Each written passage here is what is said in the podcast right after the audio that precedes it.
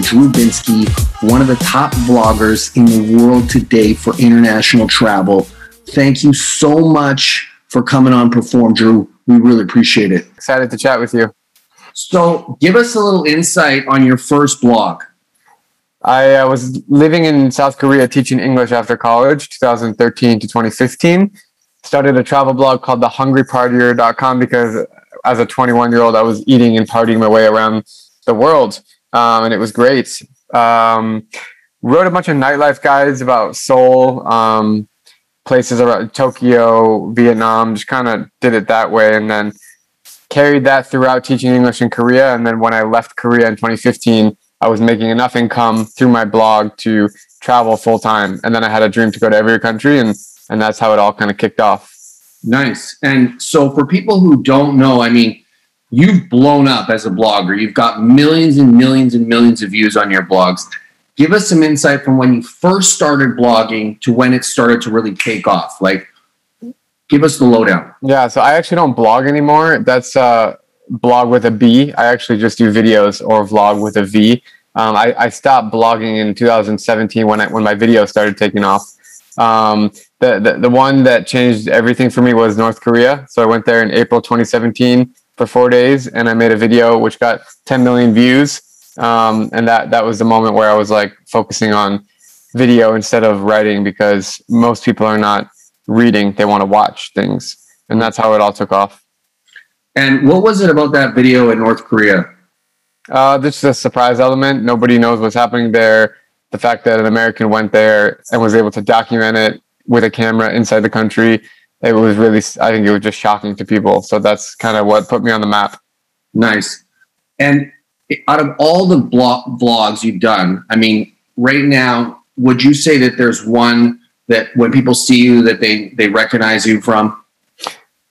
Well, are you asking for the most viral piece? If you if you're asking that, I did a video on Wim Hof, who is known as the Iceman. He's like has 26 Guinness World Records for his ability to withstand sub-zero temperatures. He just like goes in the ice bath for 30 minutes, and he believes that everybody should take a cold shower and stuff. I did a story on him, which is over like 50 million views across platforms. Um, most people know me as like the guy who goes to Afghanistan, Pakistan, Somalia, Libya, Yemen, um, Syria, those kind of places, Venezuela, and makes really, really good stories about humanity.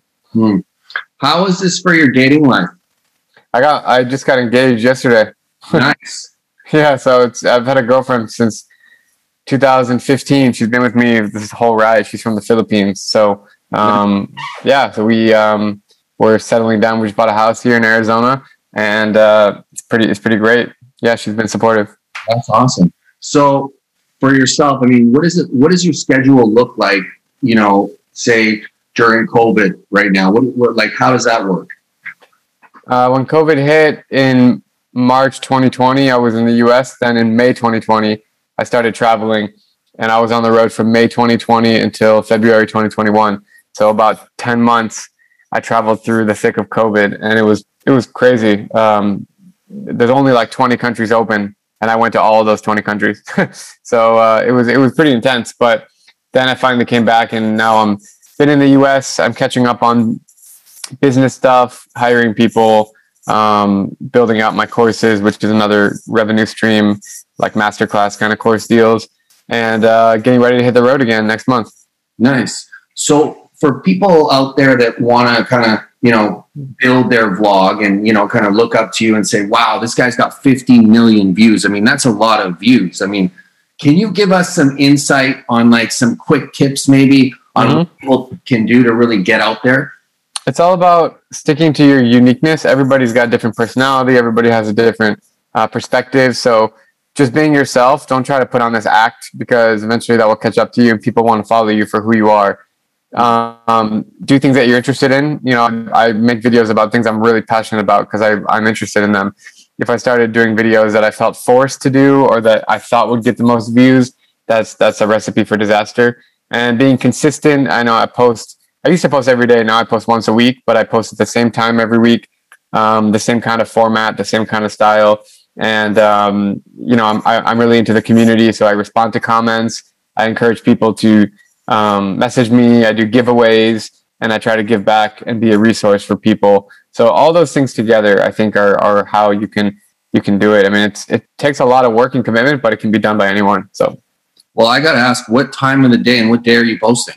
I'm posting Sunday mornings at 8 a.m. Pacific time, and the reason is the whole world is up at that time. You got East Coast awake, you got Europe awake, and Asia is at night. The only people that are missing that are like in the Pacific Islands, you know, the, the huge eight hour time zone there.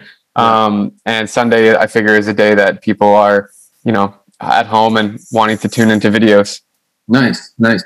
And do you use hashtags? And if so, how many hashtags would you use?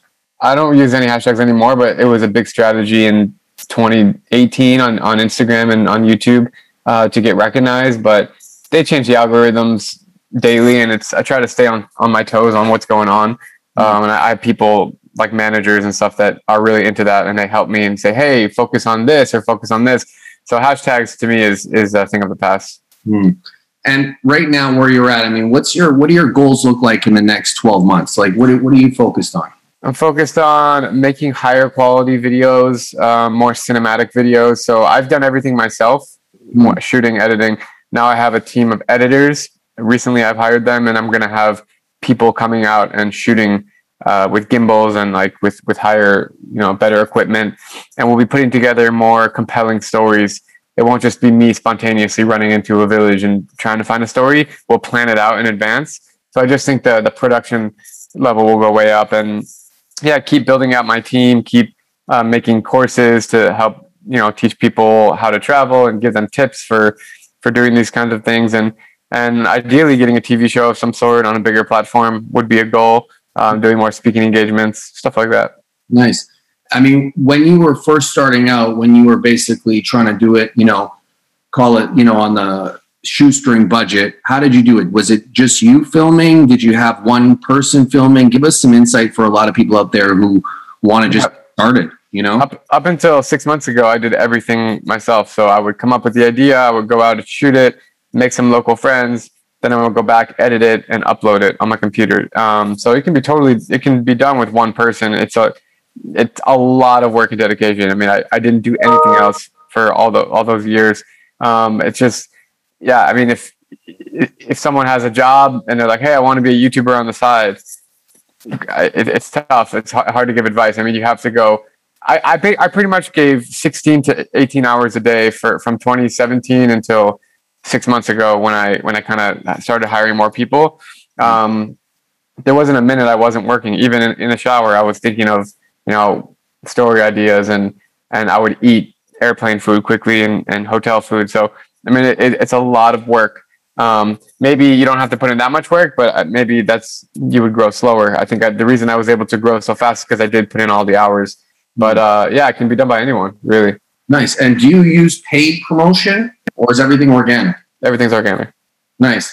Yeah. I mean, right now, has there been something or somebody or some sites or that's really outside of your content that's maybe funneled people to you? Something that something you've maybe been on TV or something? yeah, yeah. Give us some insight on that. I get features all from all different kinds of publications around the world. Most recently, a newspaper in India wrote something up on me, so now my Indian followers just, um, you know, I, I, got a lot more pretty much overnight. Um, I try to do podcasts such as this, or I try to do interviews as much as I can just to tap into new audiences because there's an unlimited amount of people that I can always introduce myself to another person. It, it never ends. So, you know, my goal is to get as many eyeballs as I can on my content because I want to inspire people to travel. So if I can tap into different mediums to do that, I always try. And and yeah, I, I sometimes I just wake up and I just like people in Tajikistan all of a sudden start following me because they shared one of my videos on the main news channel there or something. So it's fun. It, it's very global. Everything I do is all over the world. So it's cool. Where would you say I know this is going to be kind of a tough question, but if you had to pick one place that you visited that really stands out for you, you had an amazing time, the culture, this and that, where would it be? Probably Afghanistan. Been Why? there, a few, been there a few times. It's uh, it's like a time machine. It's like you just go there and and and you feel like you're living in the 1800s. I mean, the way that people dress, um, except for the cars. I mean, no one's on their phone. Very traditional settings for eating, sitting on the floor um, you know, eating with your hands. It's it's really you know little mom and pop shops. Like you don't see any name brands. You don't see any Coca Cola, McDonald's, nothing. It's all just like locally made um, products, and and it's people are very generous, very kind, and it's it's uh it's really at the crossroads between Asia and and the Middle East and Europe. I mean, it's only two countries away from Europe, and people don't realize that. So it's just right. It's just right in the center of the world, and it's it's it's a it's got incredible history, beautiful architecture. Um, it's it's it's a really special place. I like it there. And I mean, while you're traveling, are you do you work out? Do you do any sort of yoga? Give us some insight on what you do to sort of stay healthy. Yeah, it's tough. That's one of the battles that I have is staying healthy. I'm very active, so I'm walking, I'm hiking, I'm playing golf, I'm doing things to keep my legs moving. I never sit still. So that's been my strategy for not gaining weight. Um, I can't say I'm the healthiest person ever because I don't hit the gym, but I just try to stay active. So, and, and staying active for me. I mean, I'm also lugging around backpacks. I, I, carry everything on my back, on my back. So, you know, I got 30, 40 pounds on my back everywhere I'm going. Um, so yeah, it's just a matter of moving my feet really. Nice. And I mean, right now, where you're at, where are you located right now? You're in Arizona? I'm in Arizona right now. I just bought a house here. Yep, I'm in the house. And how is it there in Arizona with COVID and everything? Uh, as far as I know, I haven't seen anyone wearing a mask in, in weeks. I mean, even in even in like shopping malls and and super supermarkets and restaurants. I mean, it's fully it's fully 2019 here in Arizona, so it's kind of nice. I mean, everyone's vaccinated who wants to be, and if you're not vaccinated, then um, you, apparently you don't you're not minding people to not wear a mask. So I was in LA a lot earlier this year, um, and it was like a totally different world there. But yeah, no complaints here. It's pretty great. Nice. Is there anything that you wanted to talk about today or ask me um, at all? Uh, if if any, I my number one goal is to inspire people to travel and educate you about the world. So if you guys have any questions about where to go, what to do, um, even being a content creator, I'm always I try to be a resource. So please send me send me an Instagram message, send me an email. I can be found at Drew Binsky across all social networks, and um, my email is drew at drewbinsky.com. This is one way that I'm trying to stand out from the crowd is, is like most people just don't even check their emails or they send it to an assistant and they filter them. But I really try to go one by one. And if I don't get back to you today, it might be in a month, but I, I always make sure to respond to everyone um, and, and I really just try to try to keep keep it going. So yeah, I encourage all you guys to start traveling again because the world needs travelers. Um, tourism is the biggest industry in the world, and you know trillions of dollars have been lost in, in economies that really need it um, from that rely on tourism. So as soon as you feel comfortable and ready, get out there and travel. And and uh, I appreciate the call. Mm-hmm. Is there a tip that you would give yourself, say you know where you are now to where you were five years ago like if you could tell yourself something what would it be i would have probably told myself to learn more languages especially doing what i'm doing because it would have a lot of times i go places and i just kind of i'm talking about the main languages so i can speak a bit of spanish but french if you travel the world i mean half of africa speaks french it's so useful um, Arabic, you know, you got 30 countries that speak Arabic, Russian, all the former Soviet countries. If I just not became fluent, but if I just could kind of get by in those languages, I think I would have had a much more enriching experience. It is what it is. I mean, I'm not gonna.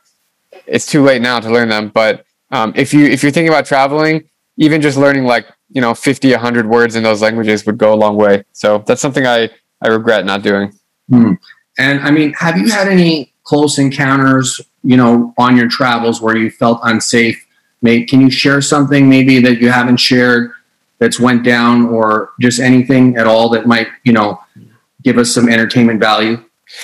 Yeah, there's a lot of, of dangerous situations I've been in. In Libya, I was there during a civil war, and in Tripoli, the capital, I fell asleep to the sound of bombs uh, that were five miles away from the hotel. Hmm. Um, and they kept telling me that, oh, it's going to be fine, but you know the hotel was shaking, so that was pretty scary in Yemen. Um, Yemen is the most dangerous country in the world, so everything you doing you do there is crazy. But um, we went to a, a site, um, an old like mosque that was kind of in the ground, and our driver got a call that said there was a, an explosion an hour an hour ago at the same site that we're doing, and and the roads were all torn up, so we had to immediately turn around and drive the other direction. I, I got about hundred stories like that, and, and I'm just giving you the spark notes. But yeah, I mean it's it's been a it's been a crazy experience to to go to every country in the world. Um, but uh, it's I don't regret anything. It's been great. And what did you think about Brazil? I went for the Olympics in Rio, and I spent a month there in 2016. And I think it's a fantastic country. It's huge. I want to go back and see more of it. Um, but it's as far as you know, culture, hospitality, food. It's up there for the best in, in South America. Probably Venezuela is my favorite, and Brazil would be my second favorite. Would you say that Venezuela and Brazil are safe? Um, Venezuela is not safe in Caracas only. I was there three months ago. Outside of Caracas, it's totally fine. But in, inside the main city, you got to just watch your back and, and be careful where you're going. But Brazil's kind of the same. Rio de Janeiro can be can be pretty sketchy at times, but if you have local friends, if you if you go to the right areas, it'll be fine. It's just like I don't know any city in Los Angeles. If you go to the wrong areas, you better be careful what you're doing. So it's the hmm. same. Nice. All right. Well, listen, thanks, Drew. I really appreciate you coming on performing. You've been a great guest, man. Thank you so much. Thank you. I appreciate it. Have a good one. You too, man. Thanks.